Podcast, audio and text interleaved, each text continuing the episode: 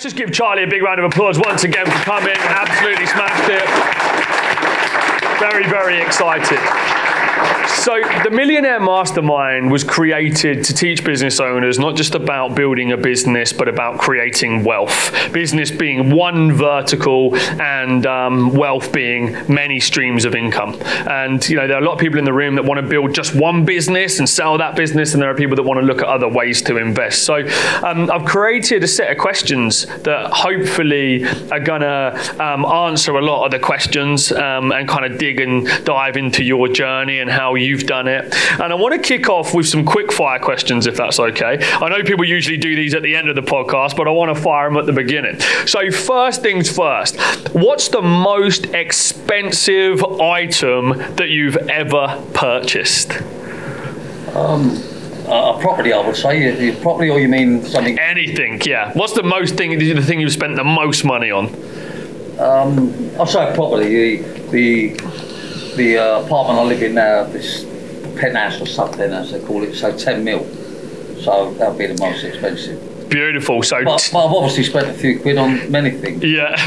I'm just saying, but you know, but yeah, that's, That's the biggest one-off purchase, yeah? the one-off. Yeah, Amazing, One-off. beautiful. 10 million penthouse underneath Tom Jones. Not bad, right? And it's on Millbank. I've been there. It's fantastic, opposite MI5. amazing Yeah, yeah. beautiful. Okay, amazing. Good. Second question What's the most amount of money that you've ever made in one day?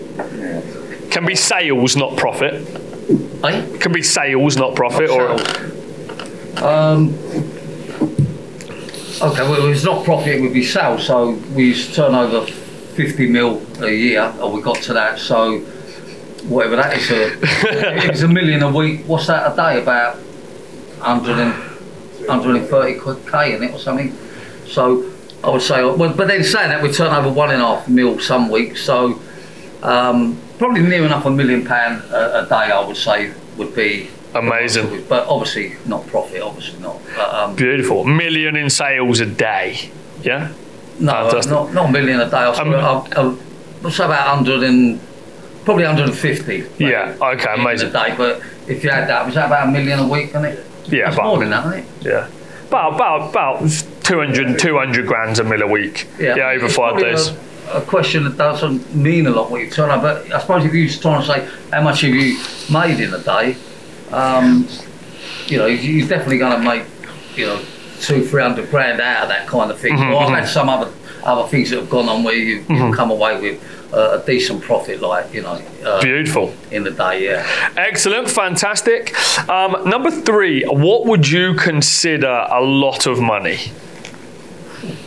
Um, oh, that's, it's a lot of money.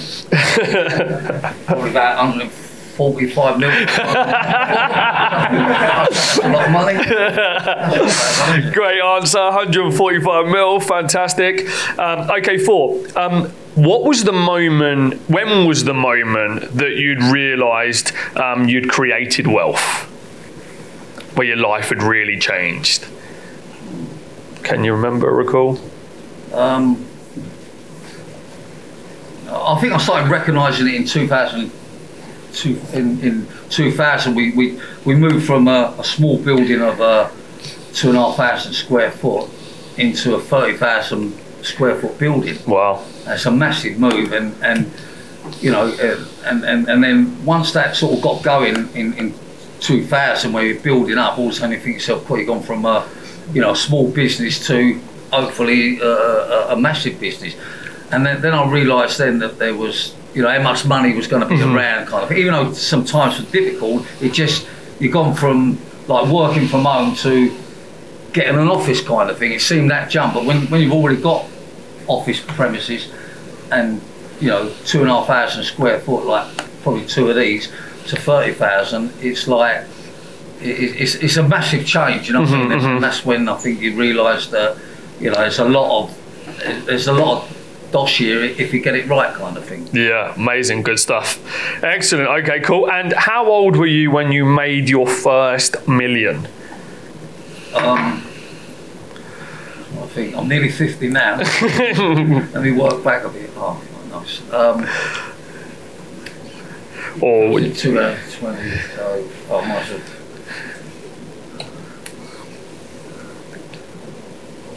You made your first million when, uh, 30s, 40s?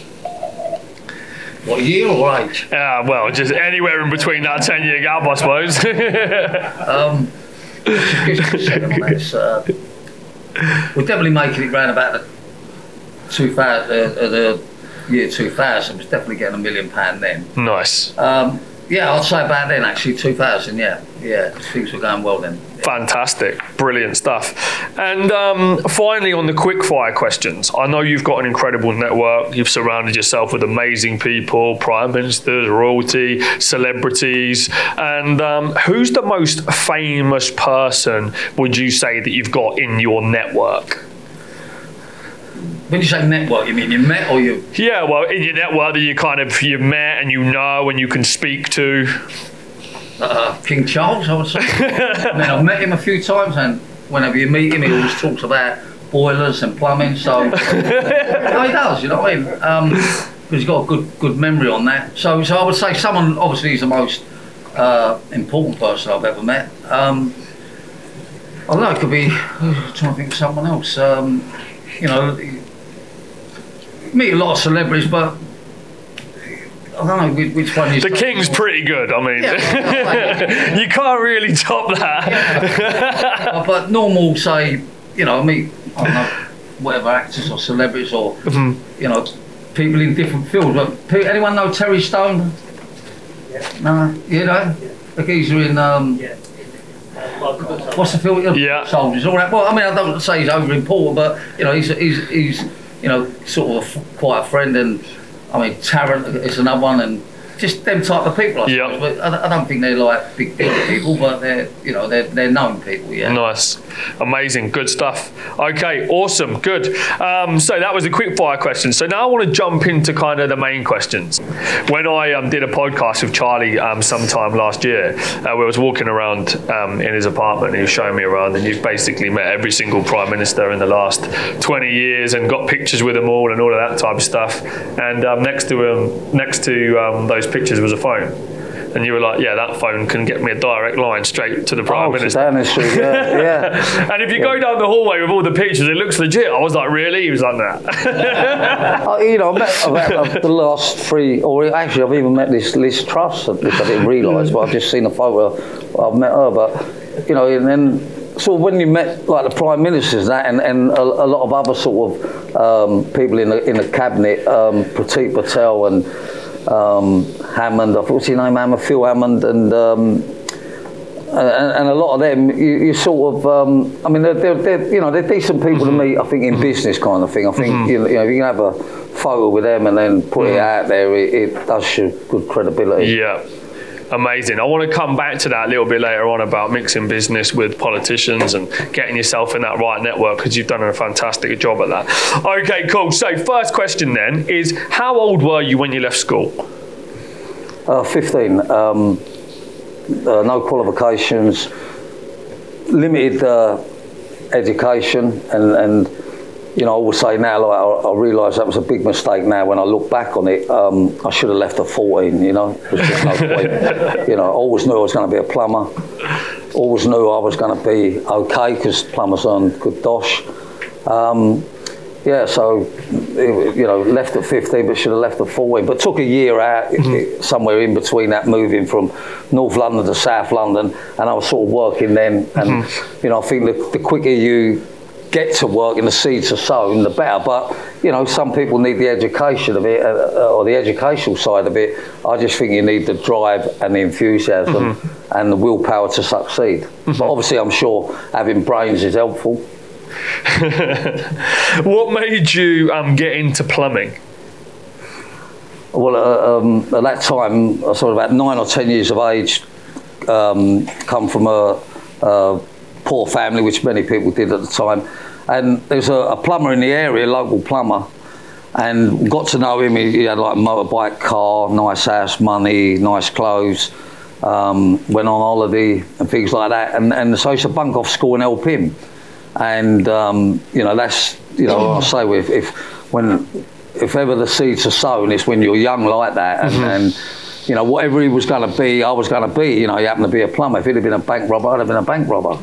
Um, so the seeds were sown then, and um, you know, we used to go in all the all the big houses in um, Primrose Hill and Hampstead area, and you know, and that's what I wind up doing: the plumbing and and working in the good houses in Chelsea and Kensington. So whatever he done, Bill, I seem to have followed. Yeah. You know, he, he was a boxer, and I done a boxing. He had a like a shop, and I bought a shop, and he had a couple of divorces. I've had a couple of divorces. but, but I'm just saying, it, it, it like it follows suit. You know what I mean? I won't go into the nitty gritty, but yeah. But, but I'm just saying, is you know, that, that's how I think how it works. You know, we all copy off of somebody. You know, there ain't nothing new going on out there. We just copy off of people. And I think if somebody inspires you and um, you can spend a bit of time with them, then I think it's a winner.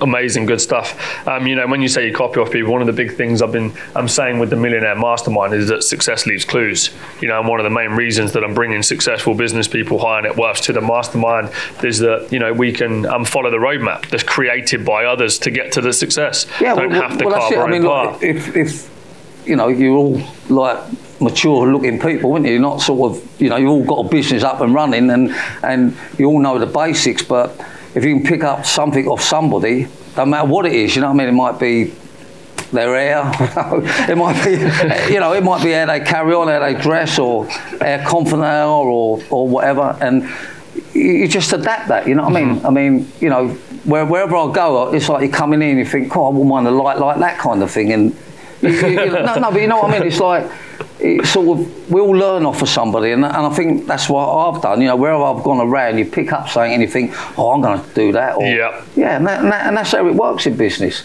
Um, there's no magic formula, and as you know, and you know, I realise business is a long-term sort of project. It's not overnight. If, You know, if you come to the front too quick, you're not going to stay there. Yeah. And and then when you do get to the front, you know, they say it, it, it's hard to stay there. It is, but it's easier than building up. Once you're up there, you know, you're up and running. And um, but you know, it's a, it's a it's a long term project, and it's my my take on it is, you know, the longer that you do it, if it's working, the better you're going to get at it. I'm not Fantastic. sure what the question was, but no, that's cool. That's answered it for it. That's answered it. Um, success leaves clues, and you become a product of your environment. So, what made you start out in business, and how old were you? When did you realise that right, I'm leaving Bill and I'm going to go and work on my own? Well, I, I'd done an apprenticeship at 15 um, and, and finished at 19. And the day I finished my apprenticeship, um, I left. You know, what I mean, that was it. That's like what you do with apprenticeships. You leave, and I become self-employed then at 19.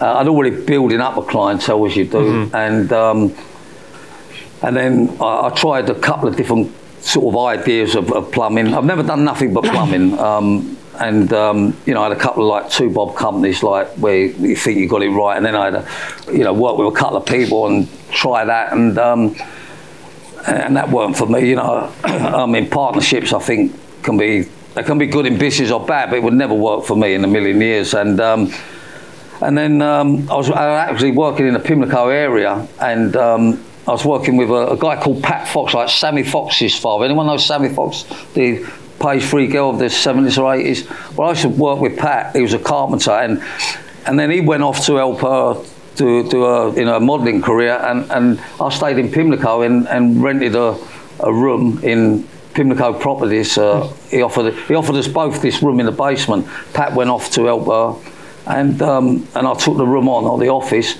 and uh, and that was say 1979. So uh, whatever old I was then, I can't remember what age I was, but yeah. Um, so in 1979 was, but I'd always been sort of self-employed. I've never Yeah. worked for a company since I well since I finished my apprenticeship.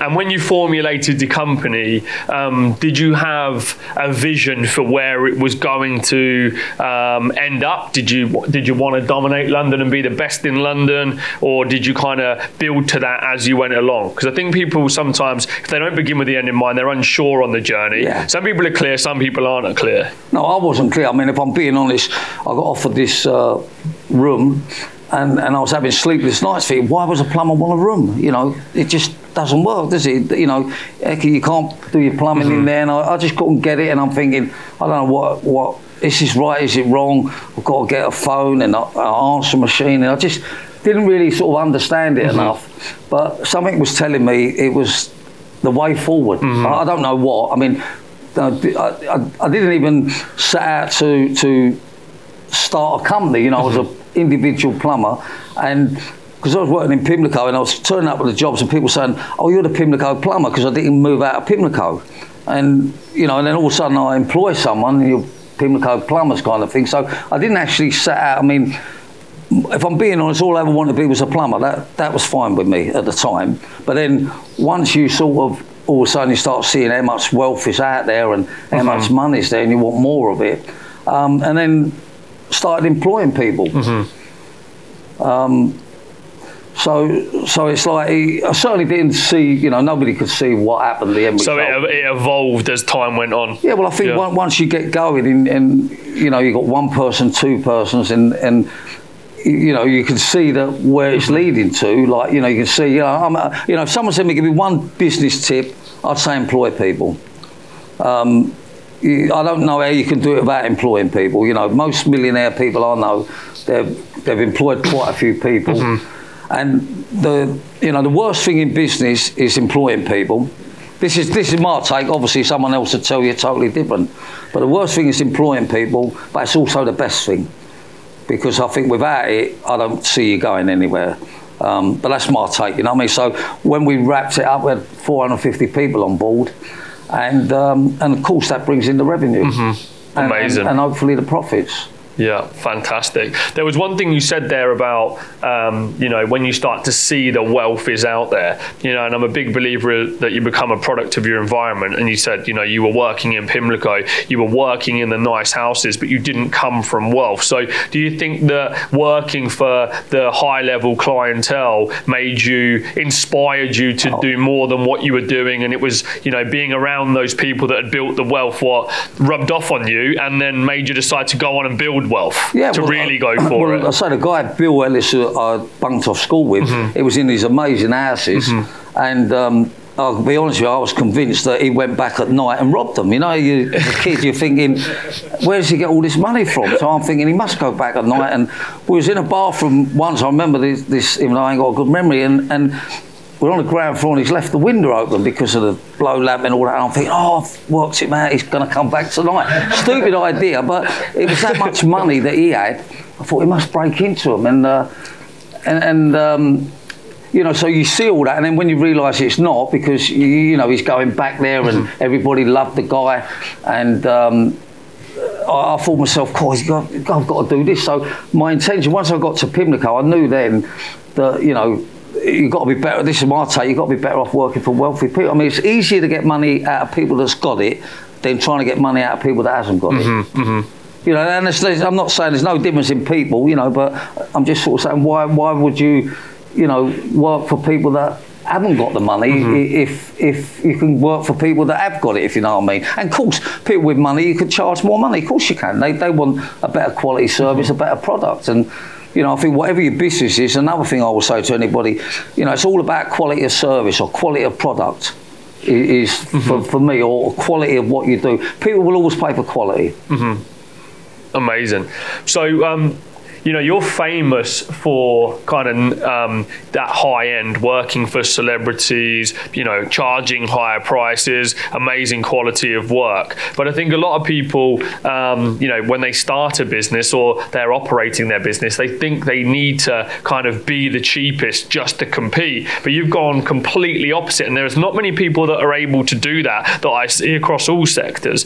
Um, so, what was it that gave you the confidence to command um, and charge those higher prices? Yeah, well, I, again, I think it's like quality of service. You know, everybody wants a good service, and you know, you can, you know, many people are, can get a twenty pound an hour plumber, And, and that's fine. There's nothing wrong with that. And you know, the top end of people are, are happy to pay seventy pound an hour for a mm-hmm. plumber. So you, of course you've got to get better people, and you've got to present yourself better. Mm-hmm. Um, but I, I just see that as an easier market. I mean, well, it's obviously an easier market because there's a million plumbing companies out there that you know are just plodding along and ain't going to go nowhere. Mm-hmm, so I thought myself that you know why not go in uh, at the top end. I mean, we weren't going in at rip-off prices because you know you have to build up a customer base, but by going in at the top end, people expect a good quality Yeah. service, and as long as you provide that, it's a winner. Yeah, amazing stuff. So, you know, increasing your value proposition to the customer and making sure that you are doing what the competition isn't doing. You know, if they're well, it's either quality or quantity in it, really. Mm-hmm, And you know, we was never a cut price plumbing outfit, and Mm-hmm. and want to be. Um, and you know, you you also find. Well, our sales pitch is, you know, uh, the cheapest is the dearest in plumbing, and that's a, you know, straight away. If you know, you get a cheap plumber, and you know, you, you, you're paying more for it. So people that have got money will rather pay the top end uh, and get the get the real deal. But it's all about, you know, coming up with the quality. You know what I mean? It's like people are, you know, you can buy a suit with 200 quid or, I don't mean that literally, or, this is my suit, Charlie. or, or five grand. You know, it's still a suit, but, but you know, that's the that's the mark. You killed me. But, but, but you know what I'm saying. So that's whatever market you're in. Not every business can can go to the, you know, the the top end. You know, I, I don't know. You know, I mean, but if I was using a financier or an estate agent, I want the best, and I want to pay the best and, and get the best. So there is a market out there. What I always say, you know, if we didn't offer a quality service in business, I wouldn't be sitting here today. mm-hmm yeah, amazing stuff. So, you know, you really got to know your customer, right? Well, yeah. What, what I always say to somebody is, you know, you work out what your product, then you work out your market sort of share, and, mm-hmm. and- or your market that you're going to go to, you know, and then you work the price out accordingly. Mm-hmm. And I don't believe there's anything wrong with coming in at top end, mm-hmm. long as long as it's a, a quality product and it's you know a value for money kind of thing, you know. Um, it's all about the quality what you offer, you know. People, but I say people will always pay for quality. Who in the room would rather work for high end customers?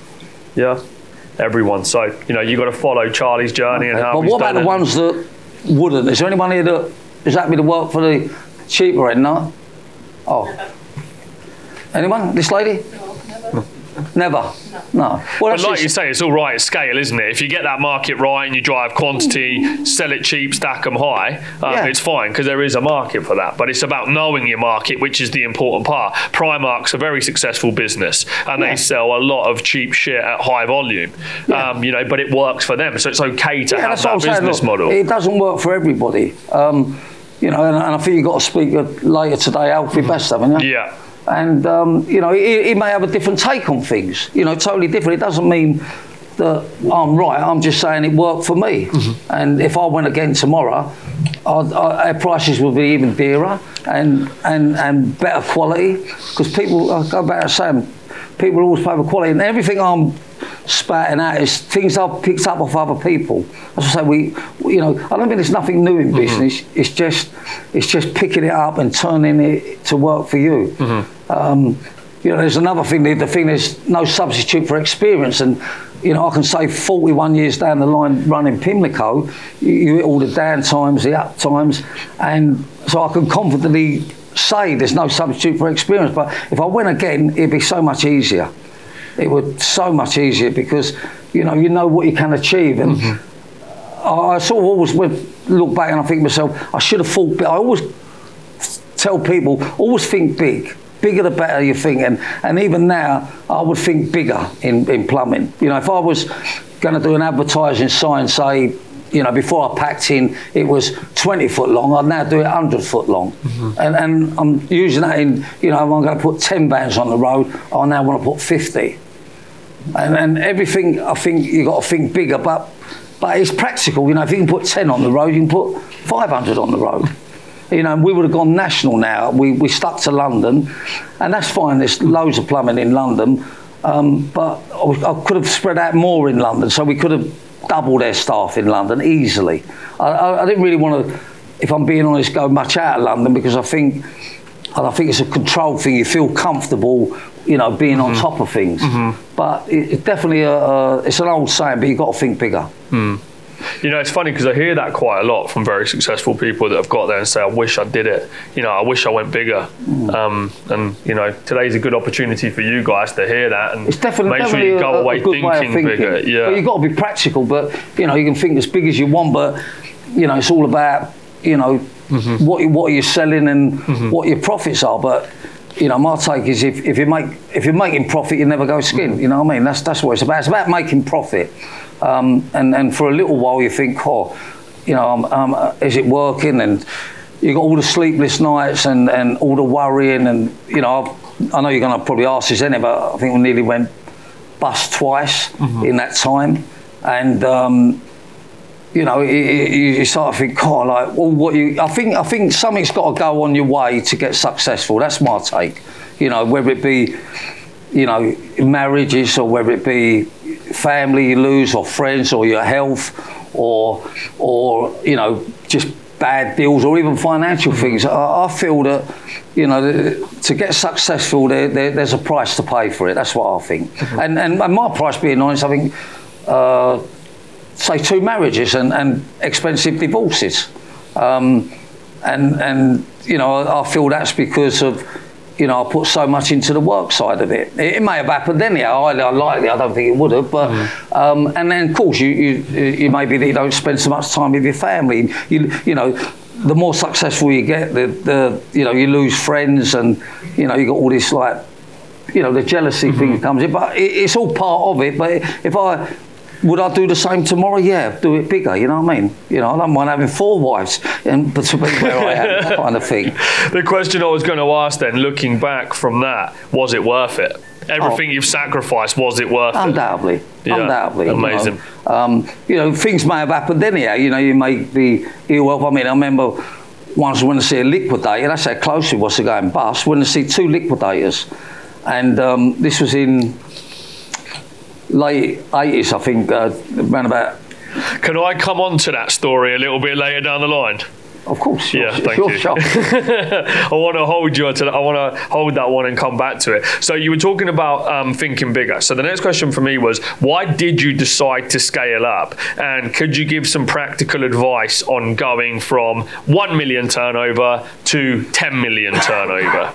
Yeah, why did I decide to um, scale up? Is it's simple. It's for money to get more money. And, you know, no, I can't answer it any other way. You know what I mean? It's you know, was earning that amount with a, a few people, and if this is what you're earning out of a million pound turnover.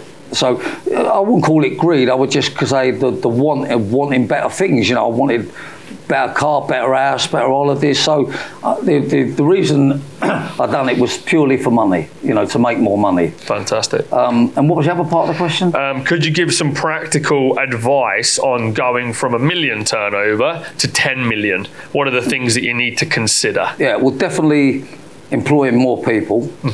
Uh, definitely getting bigger premises because I think you grow into them. Um, and marketing more, you know. We, we, we moved into PR in uh, about 2000 when we got the big building, and, you know, I'd never heard about having a PR company then. Um, and, and I had a company come down from Leeds to put some electric gates in for motors and that in and out. And and this woman from Leeds, quite well known up there, she said, "Who does your PR?" And I'm looking, I'm thinking, "What are you talking about, PR?" I said, I don't know what you're talking about. And she said, Oh, look, we, we get you in this magazine. You know, that's what you have to do. And she was quite well known up Leeds in it. And then, so she put me onto a PR company called Recognition, which I think is a blinding name. And uh, they're up in Darlington. And I'm still with them now. You know, I'm still with them now. That's their, but I knew nothing about PR. And then when she mentioned it and, and we've done it, and then people say to me now, is PR worth it? You know, and, and and you know people say I can't afford PR, and instead of that saying, can you afford not to have PR? Uh, again, I would say to take a business forward, you've got to be, you know, whether it be the social media or PR company, and um, you know, so so the PR side of it is a great way to grow. It really is, and, and again, I learned over the years that you could be the best plumbing company, you could be the best company there is, but if nobody don't know about you, there's no point. So recognition is incredibly important, I think, in business. So it's not can you afford to have a PR company, it's you Well, can- can't can you afford, afford not, to have, one. Yeah, amazing. And, Great and you've got a lot of people now do a lot of social media, and social media doesn't cost two bob anyhow, Mm-hmm. you know. But there is much better things. You know, I mean, you know, with with with advertising on everything possible kind of thing, um, and you know, a lot a lot of um, press exposure, and you know that, that that's as cheap as chips. You know, uh, Do you know what you pay? Do you know roughly what you were spending as a percentage of turnover on marketing each year? Well, with um, Google and all, about a million pound. About a million. Yeah. Yeah. And what was the turnover on that million? Uh, well, that's when we, when we wrapped up. So we was on uh, 50 mil. Yeah. Okay. yeah, turnover. Amazing. But, but if I was going now, I'd spend two million on it because I know the power of, of, of marketing. Mm-hmm, Um, you know, we had big, big sort of board up on, on, on our premises above the railway, and we was just in the stage of getting it sort of like LED and that type of thing. And the power of it is amazing. You know, advertisement is amazing. Mm-hmm. And and while, just while we're on the PR, on on um, on um, marketing and PR, you've kind of intertwined your into you are Pimlico. Yeah, um, Well- you are Pim. You're the front man. You know, do you think that's a good strategy for business owners here to go down? Is to do they build their in, do they build their business brand or do they build their personal brand or should they be their business brand to a level intertwined? Well, look, uh, it worked for me, so I'm going to say it's a winner all day Yeah. long. But you know, it's everybody's different, aren't they? You know, uh, it, you know, it's often people said to me, you know, when I sold the business, they're saying, "Well, is it going to work without you?" But I was, I wasn't there a lot at the end. You know, my son was running it.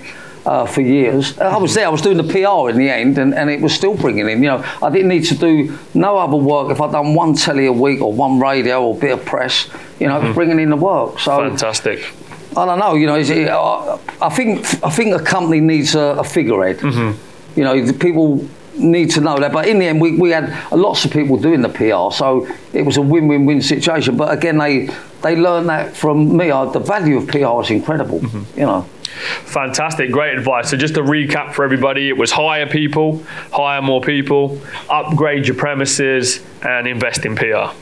or marketing or PR. um, marketing, you know, yeah. with, without that, because everybody else is doing it, and, and of course, there's that saying, everybody knows it. If, of trying to be different, and, and that's so important, the different thing, you know. And, and I realise that with their uniform and their number plates, you know, plumbing related number plates, and the PR side of it, and you know, uh, women plumbers, and we went big on apprentices, and you know, if, I, if I'm being honest, when I first started off, I'd done a list of of say about 20 things that is bad in the industry.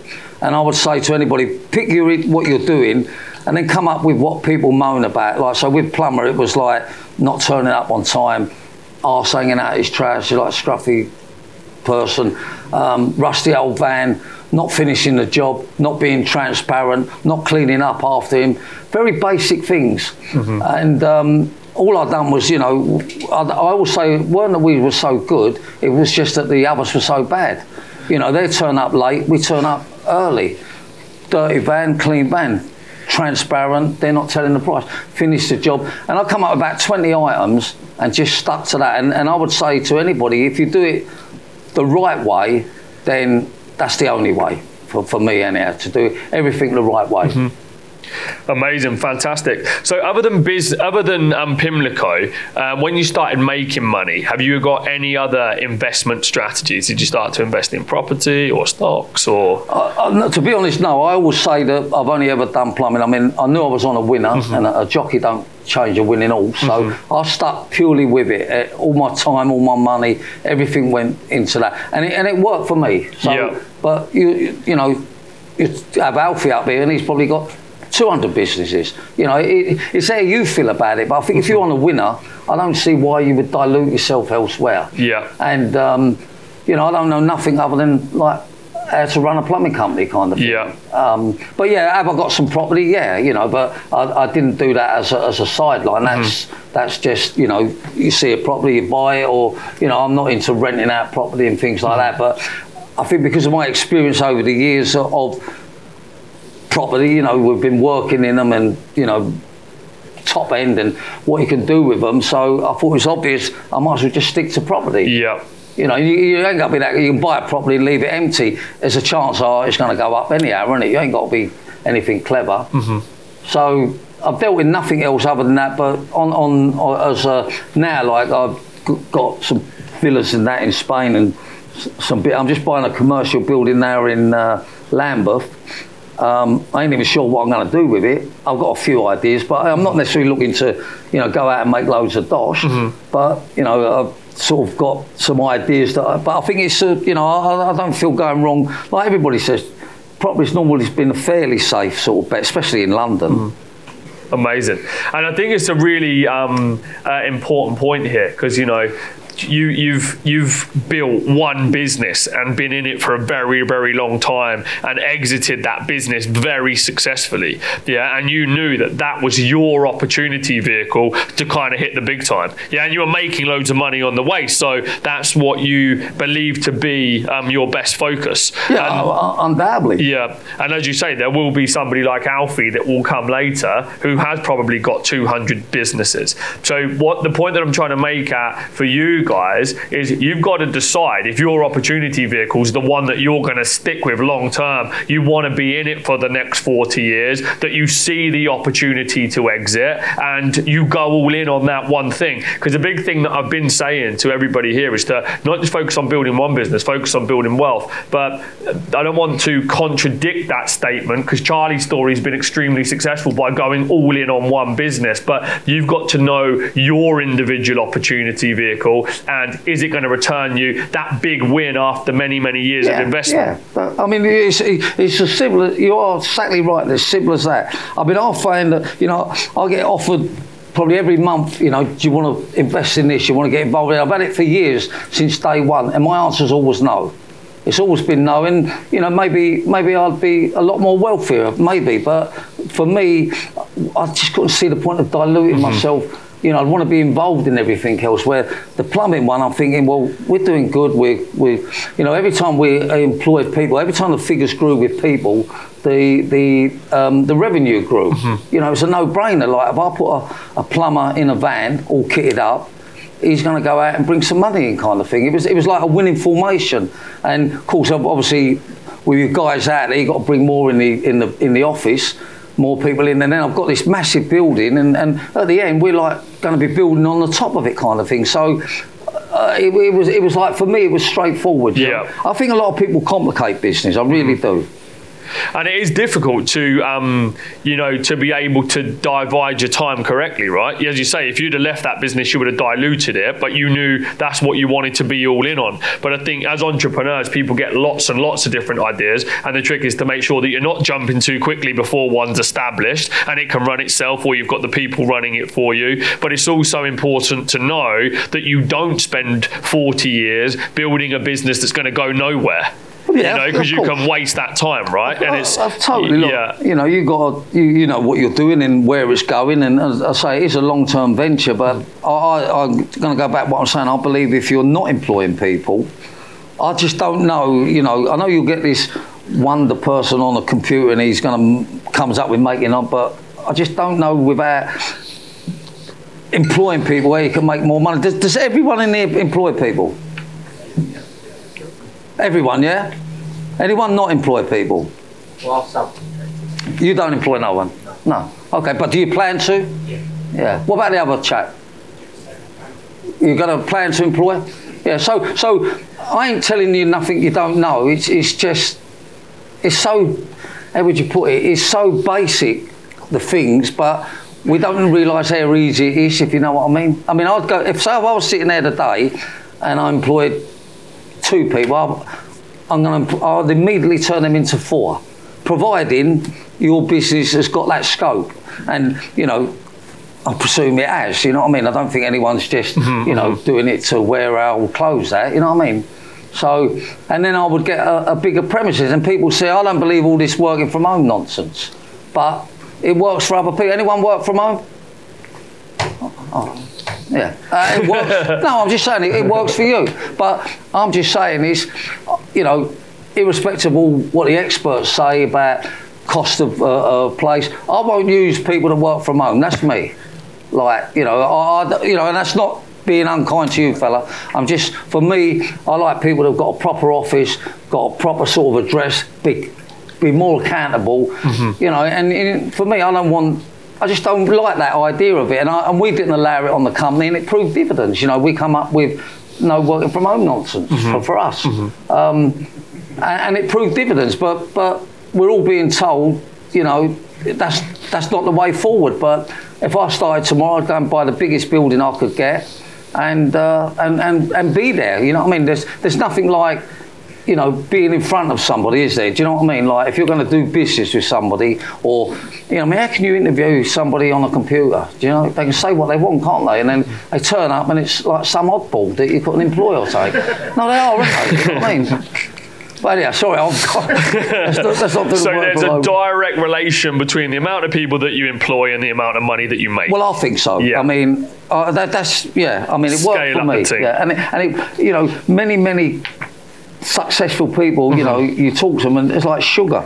I mean, Mm-hmm. God knows how many people it employs, and and and. Oh, I know Wetherspoons are going down, but you know, the, the again, he's got a massive. I think is it thirty thousand he employs, Mm. but you know, he's sort of fuck up. I think it's just that you know.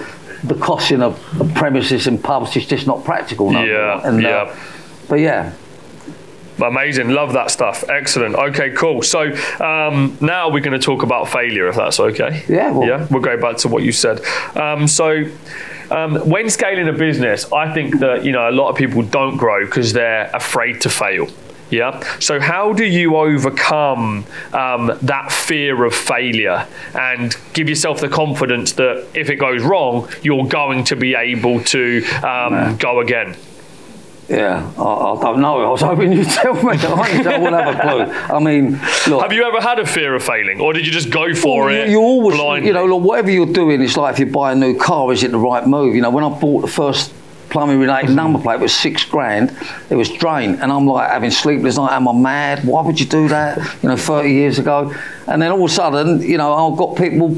Like before I left, bidding me 150, 200 grand. You couldn't buy it off me for a million pounds once I've got it, and and you've got to have that fear, and, and you think, oh, I bought another two vans. Is it the right move or wrong move? You've got to be, you've definitely got to sort of, um, you know, do things. You can't sit still, but. Uh, you know, you're always we're always going to think if this goes wrong, and then you know it went wrong for me uh, in the late eighties. I, I, I bought a premises in Lambeth, this two and a half square foot. I just bought a Range Rover, you know, all sounded good. Just gone off to Australia, like a month in Australia. Everything was great. I come back and they, everyone tells me there's a recession. As if I must have been the only bloke that didn't know. I borrowed a quarter million pound off the bank, and um, you know, I was nearly gone. And then probably a year later, um, I'm seeing two liquidators. Another good bit of advice I'd say: always on important things, always get a second opinion. I went and see one liquidator, and he said, "How much you owe?" And it would say 300k or something with tax and uh, suppliers. How much you got? Nothing. Okay, you need to go bust, and I'll get you up and running again. And he had people queuing up at his door, like in um, I can't fucking remember in Holborn somewhere, and. Um, and it was a lot of them was Jewish people, which you know, and he was Jewish, and, and my accountant was Jewish, a new accountant. And he said, "Look, we, we get some advice. He owes me a favour, and he was charging three grand. Anyhow, I, I, we didn't do it, but he wanted us just to stop, try and start again, um, and that's what people was doing. And then my accountant said, "You know what? Let's get a second opinion." We went to another liquidator, and the guy said, "Look." You know, what you got, this, and, and he said, look, you're going to, at the, moment, your house is at the end of the tunnel, you're going to lose it. If you go bust, you're going to lose it. So he said, you might as well fight for it. And that's what we done. So, but that second opinion sort of, you know, I was going to chuck the towel in then and lose my house or try and fight for it. And the fact that we're, we're carried on for it, and then they always say, you know, if, if, if, if you take a, a banging business and you come through it, you'll come out stronger the other side. And right as I said, that was in say 1991, 92. We had four or five years. In the year 2000, I'm buying this 30,000 square foot building, you, you know, which is, is amazing when you think you're nearly gone. And, and then, of course, once you're nearly gone, you ain't going to have that no more. Do you know what I mean? You sort of, um, you really get your act put together then. And um, when that happened to you, it didn't knock your confidence to stop Yeah. you from going again, or did it for a period of time? Well, it knocked my confidence because you know you're worrying about you know that you've got it wrong, you've failed, you didn't do it right. I should have done this, should have done that. Um, yeah, of course it knocks your confidence, but but you know it, it was. You have to change. Then there's a big change, and we just changed their policy. I mean, at that time we had people we used to give the customers credit and pay here, pay there, but then we changed it overnight to payment on completion. And everybody said to me, that ain't going to work. You know, people, you know, ain't got the money. Ain't, you know, and then of course, obviously, there was credit cards that be, that came in, and it worked perfect. You know, so most people go bust because somebody owes them money, and and and I think we had about eighty grand owing us at the time. We had overdraft, and um, you know it just wasn't working. So we changed it to payment on completion overnight, and it changed. All of a sudden, we had money in the bank and um, and and you know then I changed a lot of things obviously not just that but that was the main thing. Mm-hmm. and the other thing I changed was every member of staff we had everybody went they, you know well they was jumping ship in there like rats like they do. And uh, you know but everybody there's not one person uh, with me today that was with me then. Um, you know, and, and, yet I've got people with me now that have been with us 20, 25 years for, for 30 years, you know what I mean? They've been there, I say nearly 30 years, but nobody back in them days. And I think you have to make major changes in a business if it's going wrong.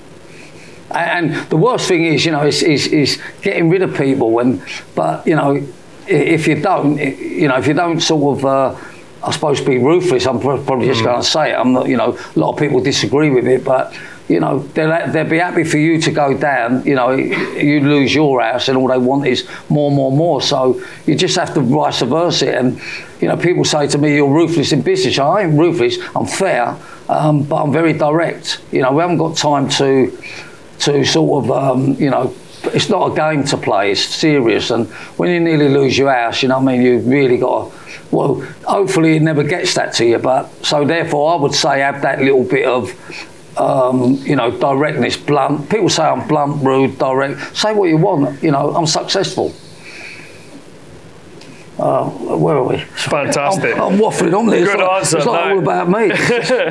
it's fantastic. Exactly what we want to hit. Um, so, are you a plan A and there's no plan B because it distracts you from plan A kind of guy, or are you a always must have a backup plan kind of guy? Uh, I don't think so. No, I don't think I have a backup.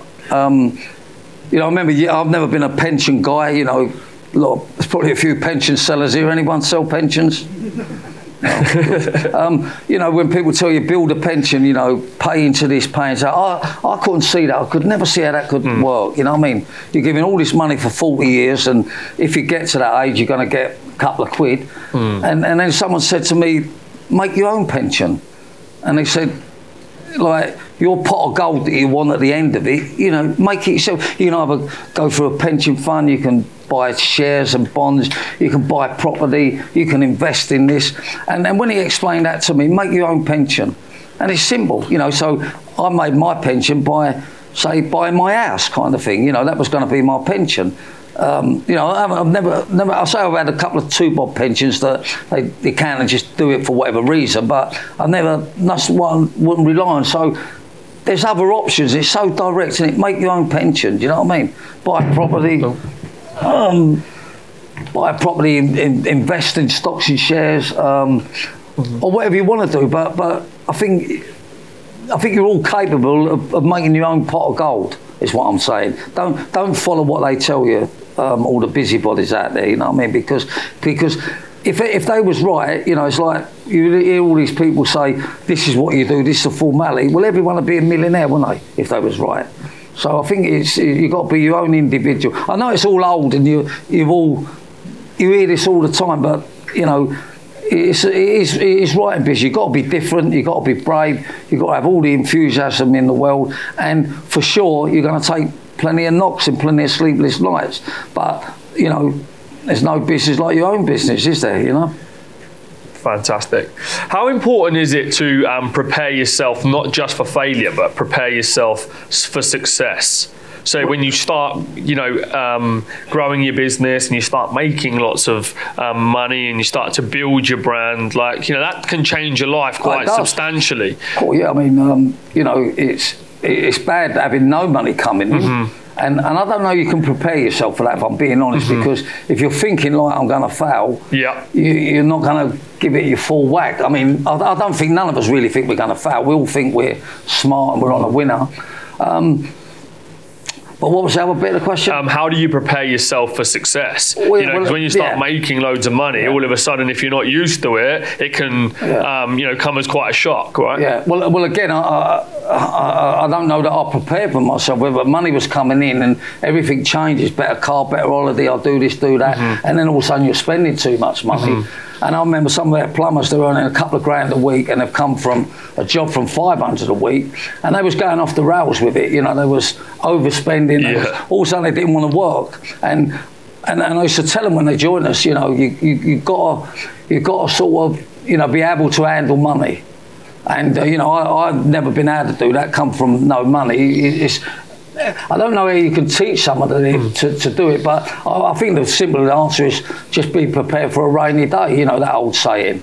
And, and, and, and because it will come, you know, he, he, you got all this money, and then all of a sudden, you know, like what I've done, I was getting money and I bought I bought this premises. I borrowed a quarter of a million pounds. I think things are great, and it was nearly wiped out. Mm-hmm. So I think that when you've got money, I, th- I think my thing. I always think that you know it may end kind of thing. So be a bit more cool. I mean, don't get me wrong. I, I spend money like like water now, you know, and and not just all on myself. I mean, with family and and, and other people, um, and you know it, it's not going to run out for me, and I don't mean that, but it can run out, and I think you've got to you got to think that look, nothing's forever, is it? You know, nothing's forever, but it's a great feeling to be able to go where you want, private jet, and you know do whatever you want. You know what I mean? Best hotels in the world. It's all lovely, but you know you just got to sort of keep eye on it. I think you got to get real. You know what I mean?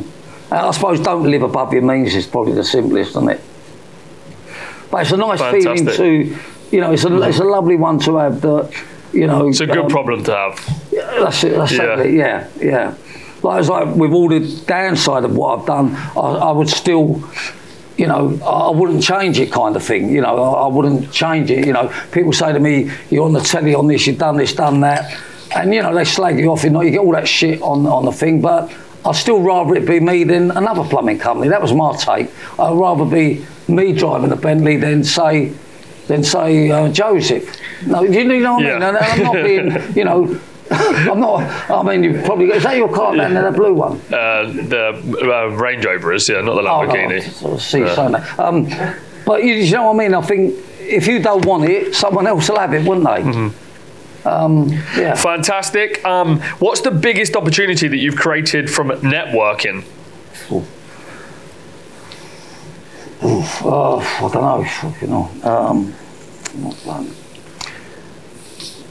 I, I really don't know. It's the answer. I mean, what? Anything like, what, what about like meeting politicians? Has that opened any doors Yeah, for like, you? yeah, yeah. Like I was going to say, wherever you, what I find, wherever you go, it has a knock-on effect on it. So, like today, some of you will meet up, some of you have ideas.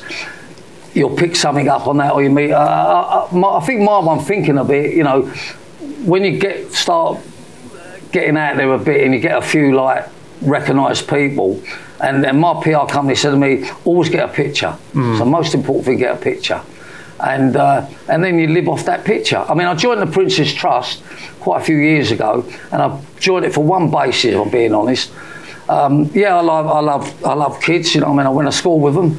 but, uh, but you know, uh, it's good to train people and get them like to copy you, kind of thing. And, and I like that idea of it. But the real reason I joined the Prince's Trust was to get a picture with Prince Charles. So I signed up for four years as some ambassador or something, giving them a few quid, and I got a picture within a year, and that picture has been priceless. So uh, I think I'm trying to say is that, you know, for wherever it is, even today, you know, I don't mean with me and that, just here, where if you ever meet, I don't know, important people or so-called, um, you know, people that have been successful, always get a picture because, you know, putting that on your sort of brand kind of thing, you know what I mean? I mean, you know, I'll put the Princess Charles picture up and, and you know, everybody wants to talk to you all of a sudden, you know? So, um, So leveraging other people's brand yeah, so is very, from, very probably from networking, I think is there'll be someone in the room that is you can use that value of them, kind of thing. You know what I mean? You know, maybe this guy's in this business, and all of a sudden he's in the paper, and you start, oh, we was at this network with him. So, meet, meeting people, is, you just don't know what's what's there, kind of thing. And you know, I've never gone anywhere yet that it doesn't lead on to something else. You know what I mean?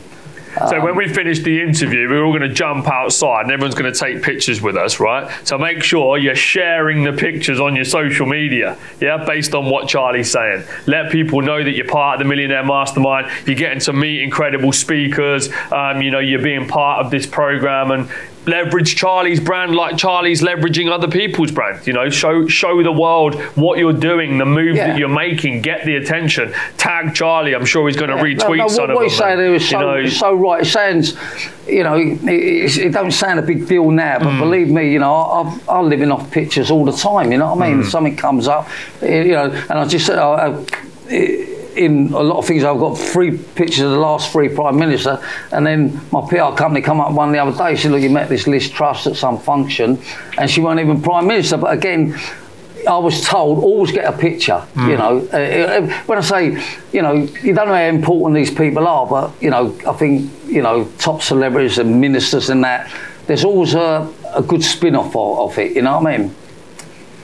Amazing, good stuff. Final question um, for the podcast before we go to audience questions would be: What legacy do you want to leave on the planet? Oh, blimey. Uh, your questions are hard, um, what legacy? Um, I, I, I, yeah, I think I think like, I'm a great advocate of apprenticeships. You know, that's how I started, and without doing an apprenticeship, I wouldn't be up here, and I, and I wouldn't be wealthy, and I wouldn't have had an amazing sort of business and an amazing life. Um, so, so for me, it's you know all about apprenticeships. It's all about getting youngsters into work, and uh, you know I think I, I think we've pushed apprenticeships so much. I mean, if Osborne was still in power, uh, there'd be a government-run apprenticeship scheme. I spoke to him years ago and said. You need to turn job benefit money into a job allowance. Give it to the employer, who can then up the apprentices' money and rather than sitting at home, you know, they come to work and, and get a reasonable wage.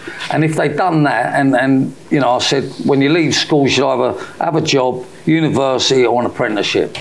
And I, I just feel that the most important thing is somebody getting into work and, and, and, and getting a job. As soon as you get a job, it changes everything. So if you think about it, we'd all be driving ourselves mad if we didn't have a job. And so I feel that just just to send that message out to, to a youngster, the difference of getting a job is, is amazing. Um, so, so some form of, you know, uh, I I owe so much for the apprenticeship thing. You know, the, the plumber guy that I met with him years ago when I was working with him, he said to me, if you do an apprenticeship, you'll, you'll never be out of work and you'll earn loads of money. And, and I'll say that to, to youngsters now. And, more so today now, you know what I mean? I mean, you've got a skill today and an apprenticeship. I mean, God, you're like on your road to a millionaire. So that would, that would be my, my, my biggest thing that I want to put back into anything is that youngsters understand the value of a job and what you can achieve from a job. Yeah. Fantastic. All right, guys, let's give Charlie a big, big round of applause. Thank you. Woo, woo, woo. Fantastic. Good. Thank you for listening to the Trade Mastermind Trade Secrets podcast. If you want to find out how Trade Mastermind can help you further, head to our website trademastermind.co.uk and don't forget to like and subscribe.